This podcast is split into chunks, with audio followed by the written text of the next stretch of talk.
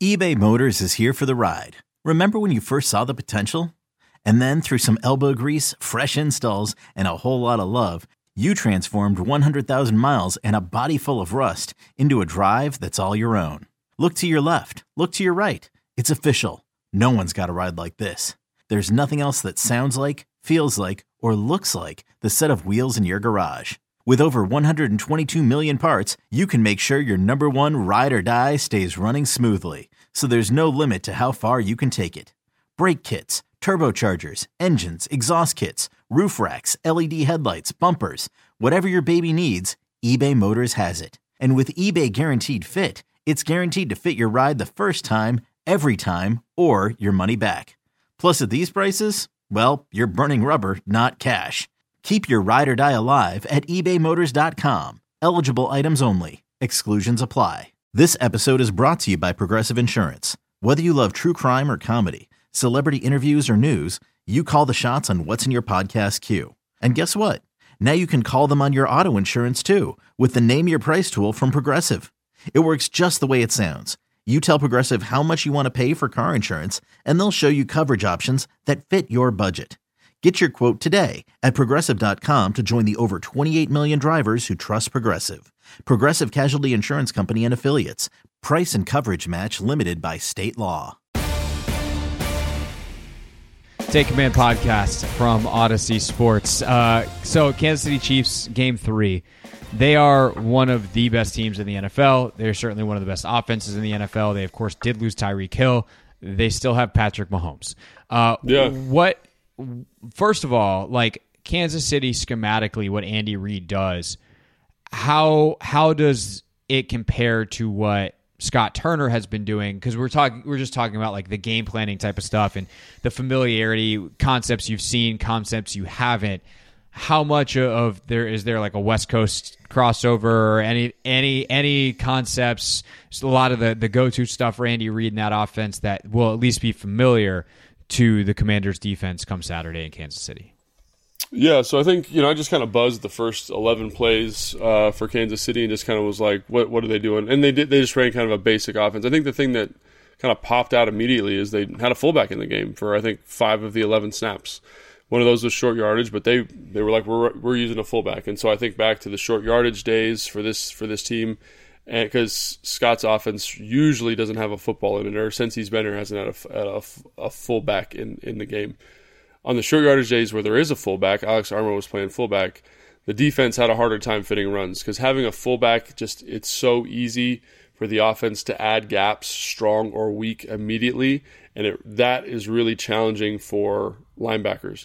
And if you think back to the game uh, against the Chargers last year, the first game of the year, they ran a lot of fullback stuff and a lot of misfits. So that's something, if I'm Jack, if I'm the defense, I'm kind of saying, hey, guys, let's just review our rules versus these fullback runs that we were probably expecting to see this week, right? And then in addition to that, there's a whole bunch of play actions off of that personnel grouping. So got to kind of refresh those rules for that. In terms of concept, you know, I don't think they do anything magical, but I do think Patrick Mahomes does an excellent job, and Andy Reid does an excellent job of creating space. Like the field, when you watch them, it feels huge. It feels like there's so much grass to defend, and I think that's going to be a, a really unique challenge for this group, um, who has made the field feel smaller versus our team, but at times versus Carolina, the field also started feeling big again, like there was a lot of grass to cover. So it'll be really interesting to see um, how they handle a team that excels at creating space. They do. They excel at creating space schematically. You know, Andy Reid does a great job. Eric Bieniemy, that whole staff does a great mm-hmm. job of giving Patrick Mahomes a lot of information, and Mahomes obviously is as good as anyone at using it. Um, right. The the speed and quickness makes that a lot easier. Um, that that's ultimate, like the ultimate challenge for a defensive back is like the suddenness of, of so many of their receivers, even without Tyreek Hill. Um, yeah. He was he's the best at it, but there's still there's still some talent there. And then, obviously, I think the other thing that you get a lot of work against, potentially, uh, certainly the highest level work in the league against outside of Aaron Rodgers, is anytime anything goes off schedule. Like, Mahomes off schedule is a nightmare. And if, you know, that that is the kind of stuff that has been a problem for this team uh, over the past year uh, on third down is a quarterback scramble, whether it's with their legs picking up a first down, whether it's making a playoff schedule. And it's it's just so often it felt so close.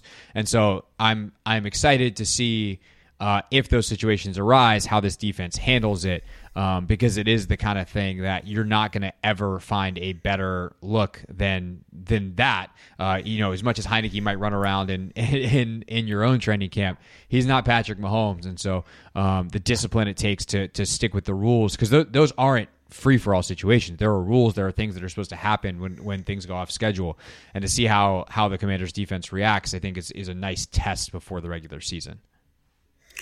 Yeah, I think so too, and I think uh, when you watch the again those first eleven plays, like they were, he was six for six or something like that, seven for seven. He was awesome, and again he did an excellent job of creating a little bit extra space. Not even not even where you'd get into like scramble rules necessarily, but enough extra stuff to kind of be like, you know, that's what makes him special. Just moving a little bit in the pocket, running a little bit to his right, throwing to the the comeback on the outside, and he just did a nice job. And I, you know, I will say uh, it's also important to note that without Um, they do have a lot of speed at the receiver position, but they've kind of, they look more pedestrian outside, which is one of the reasons I think they've gone more fullback stuff lately. You know, it'll be interesting to see how much Kelsey plays. He got a lot of targets early, and rightfully so. Um, who, who matches up with him, I think, is a really compelling story. You know, Cam Curl, is it Benjamin Saint-Juste? And um, yeah, I'm excited to watch the game. I think it, it presents a really unique challenge, like Kansas City always does, in terms of testing rules, and hopefully they have a little bit of a game plan in, and Patrick Mahomes plays, you know, a quarter, or you know, a quarter and some in the in the second quarter or whatever, because I think that'll this is this will be a really really good test for this group. So Ron said today that he hopes the Commanders starters can play basically the entire first half, but with the injury situation, he's not sure if that's that's ultimately going to be how it plays out. Like, how much how much do you think they need to play? Like, what what would be your strategy going into this game if you're trying to manage it, if you're Rivera? Yeah, I think that's a good question, and and the answer is there's no right answer here. Just kind of going off gut. You know, if I put my head coaching hat on, like, because we haven't had any joint practices, I probably want to see those guys play a little bit more. But again, like, the O-line's banged up. Like, could you imagine if they sustained an injury to one of those players? Like, I doubt Chase is going to play. I, don't, I wouldn't play Chase right now. Rule yet. I, th- I think that they said that the plan was to play him, but he's on a, he's on a pitch count. Like, pitch count, he'll come right. out before everybody else. Right, which is, makes sense because, you know, like, you know, I've talked to some people around the building. They say he's feeling good, but he's not quite there yet. You know, he's still working through. He's coming back from an injury, right? So I think that's... um. That's important to keep in mind. Like, and then if, if anyone else gets banged up in that group, like, you are in some trouble, assuming that, you know, West and those other guys are going to be a little bit longer returning. So again, you got to walk that tightrope, and maybe I'm looking at the waiver wire or whatever, and maybe there's a couple of the backup guys, like we mentioned, Chris Paul, that you feel like could pop in for some of those veteran people and to make sure everyone stays nice and healthy. But yeah, that's going to be really interesting because I don't want Carson in there if, um, you know, if the O-line's not ready to go. Like, every place I've ever been, the one O-line plays as long as the starting quarterback does. And so if the one O-line isn't quite there, how long is Carson actually going to play? You know, and if Chase comes out, I would imagine, I would imagine honestly that Carson might come out when Chase comes out. And maybe you feel comfortable with Ishmael in the center position, but that, to me, that's the million-dollar question. How comfortable do you feel with the O-line, and how long do they go? Because if they can't go very long, then I'm not keeping Carson out there. And then if I'm not keeping Carson out there, why would I keep anybody else out there, you know, running backs and receivers that I want playing football for me in uh, in the season? Right. And so that actually gets to an interesting question, too. If, like, the one offense gets off early and Taylor goes in, especially if the O-line is banged up, like, Taylor is what he is. Like, and, and I know he's going to want to work, and as a competitor, he's going to want to be out there. And for as much as people got hyped about Sam Howell's performance, which was interesting, getting some of the feedback on your critique of Howell, because mm-hmm. I, and I, and I, I tweeted this directly at someone who was like, it was, there was like, it was weird. Like Logan, it felt like Logan was harsh on Howell, uh, whatever. I was like, no, it's just everyone else was so excited about him. And, and Logan's pretty neutral to the tape. Like, he just says what he sees on the tape. Right. And so if, if you're expecting to hear A and the grade is C, that sounds harsh, but it's just like, right. no, he's got an elevated level of expertise that can actually tell you why the grade is C, which is why I like doing this podcast twice a week. Um, but one thing I was thinking about is basically, like, with Taylor being what he is, a tried trusted backup. Do you try to get Howell some looks with the twos, like basically your two offense plus your three quarterback, to try to get him some experience so that some of the things he maybe got away with against the threes and fours against Carolina, he now can start to understand that's not going to work? Or do you not really mess with that? Is there too much internal dynamics or no real reason to, because Howell's going to get reps against the ones all season as the scout team quarterback anyway? Yeah, it's a good question. Um, so first off, I want to say that I thought Howell played well, despite those things, you know, like for a guy, a rookie quarterback coming in, despite those other variables. Like I'm saying, I think you bring up a good point. Like everyone's like, oh, he's the best, he should be starting, Heineke. He didn't play that good. So let's just right. put that in some context, right? Right. Uh, yeah, does that make sense? Like, Yeah, he, totally. He, it's like for his well, first pe- debut, people were like, they need to talk about him taking Heineke's job. And, and I think you were very quick to say, like, no, like he was, he did some really nice things, but like, yeah. no. Right. And so I think the question that you want to navigate here is more one of politics from a coaching standpoint with the Sam Howell situation, right? Um, do you want to have this conversation on Sunday, Monday, Tuesday, Wednesday, Thursday, Friday next week if he does play with the twos? Do you want to have a talk about how he's supplanting Heineke and what they've seen from him? I guarantee you Ron Rivera does not want that to happen. So to avoid that type of thing, and it's not, you know, if I, if I, if you were doing this in a vacuum, if you were doing this in a bubble free from media and free from external analysis, yes, I would do that. I would put him in. I want to see what he can do. That's what I would do. But because you have to kind of navigate all the other nonsense associated with that decision and say, and then having to answer questions about, well, what are you going to do with Heineke? Da, da, da. And I might be perfectly happy with Heineke. And then I have to navigate Heineke's feelings in the conversation too, right? So I wouldn't do that just from a person standpoint, just from like a human being standpoint. From a football standpoint, yeah, hell yeah. Put him out there. I want to see what he can do. But I yeah. don't want to be answering questions about it for the for the next week until the se- or until the season starts. Right. So not to get ahead of myself, but to get ahead of ourselves. Uh, you also have the third preseason game, right? And yeah, like, let them go. We, we'll, we'll, uh, what I was going to say is, like, you've got these injury concerns. Would you just play Howell? The, like, you can kind of do this in preseason game three while yeah. not playing Taylor or Carson at all. Like, I would dress Taylor in that third game because you have to have someone ready to go, unless you, like, if you can create a roster spot and bring back Cole Kelly, then sure. But yeah. like, other than that, you dress Heineke. I'd play Howell the entire third preseason game. I because think that's I don't happen.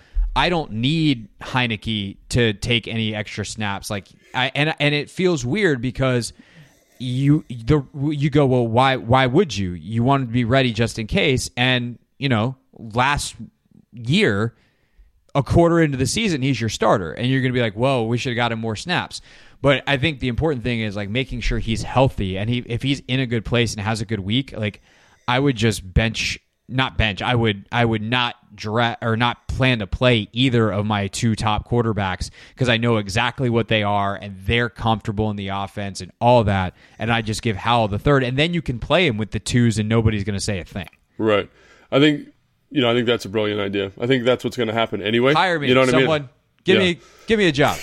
Besides the ones that get talking into microphones, I, I think that's that's going to happen. That was going to happen regardless, and I think you're going to get a lot of answers, uh, a lot of questions answered about Sam Howell. The only reason to do it this week, again, I'm kind of like just playing devil's advocate, would be you're going to get a little bit more of a game plan defense as opposed to the third preseason game, which is literally just going to be the Wild West. I mean, you've you've covered. I've played in them. You've covered them. You know how crazy those games get, right? It's just like, they're weird. We're going to run duo forty times in this game, or we're going to, you know what I mean? Like, it just, you get weird stuff happening, and it's not, it's not a, it's a good evaluation because you get to see how guys run and hit and do all that stuff, but it's, it's tough because you're not playing, it's, it's a variation of real football at that point. I don't know, though. If, if the Ravens win this week, they're going to be going for twenty-five straight preseason wins, I think will be the number. That streak, they might, they might go all out, Logan. Yeah, it's true. You're right. They might go all out. They might play their starters in the first quarter. I don't know. I, I don't. I don't care about that really. But I, I think it's a good point, though. I think. I think it's. It's. You want to see if fans want to see Hallimore, you're going to see a lot of him in the third game. A lot. So get ready for that. If you want to see him in this game, he'll play probably in the fourth quarter. So yeah. Okay. Picture this: it's Friday afternoon when a thought hits you. I can spend another weekend doing the same old whatever, or I can hop into my all-new Hyundai Santa Fe and hit the road. With available H-Track all-wheel drive and three-row seating, my whole family can head deep into the wild. Conquer the weekend in the all-new Hyundai Santa Fe. Visit Hyundai U S A dot com or call five six two, three one four, four six zero three for more details. Hyundai, there's joy in every journey. Um... Anything else to look forward to specifically, like matchups? You know, we obviously talk a lot about this Kansas City offense, but like Washington offense on Kansas City defense, what kind of challenges do they provide? What else are you looking for? Washington, uh, Washington offense on Kansas City defense. I'd like to just see Brian Robinson against another defense. You know what I mean? I think, um, you know, Carolina is a good front, but not a great front. And, you know, Chris Jones is a member of the Kansas City Chiefs, and he's great inside. Can they, can this offensive line, this patchwork offensive line, um, get some movement, create some space? Can Brian Robinson elevate this group the way he elevated the ones? That'll be really interesting to see.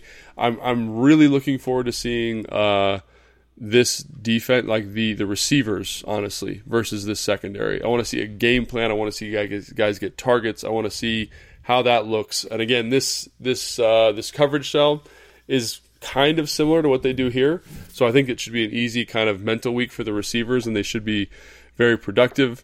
Um, I would say tight ends, but really very few of them will be playing. I think Armani Rogers and yeah. uh, Armani Rogers and Eli Wolf, who was just signed a couple days ago. So obviously, pretty slim pickings there.